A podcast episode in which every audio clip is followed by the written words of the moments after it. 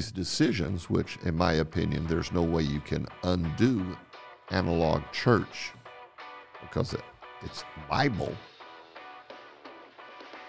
But in in my opinion, that is where that real test comes up.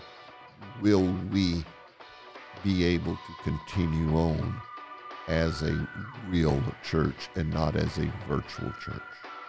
I, don't know if that makes any sense. Yeah, because can you can you answer the analog question or command of forsake not the assembling of yourselves together with a virtual response?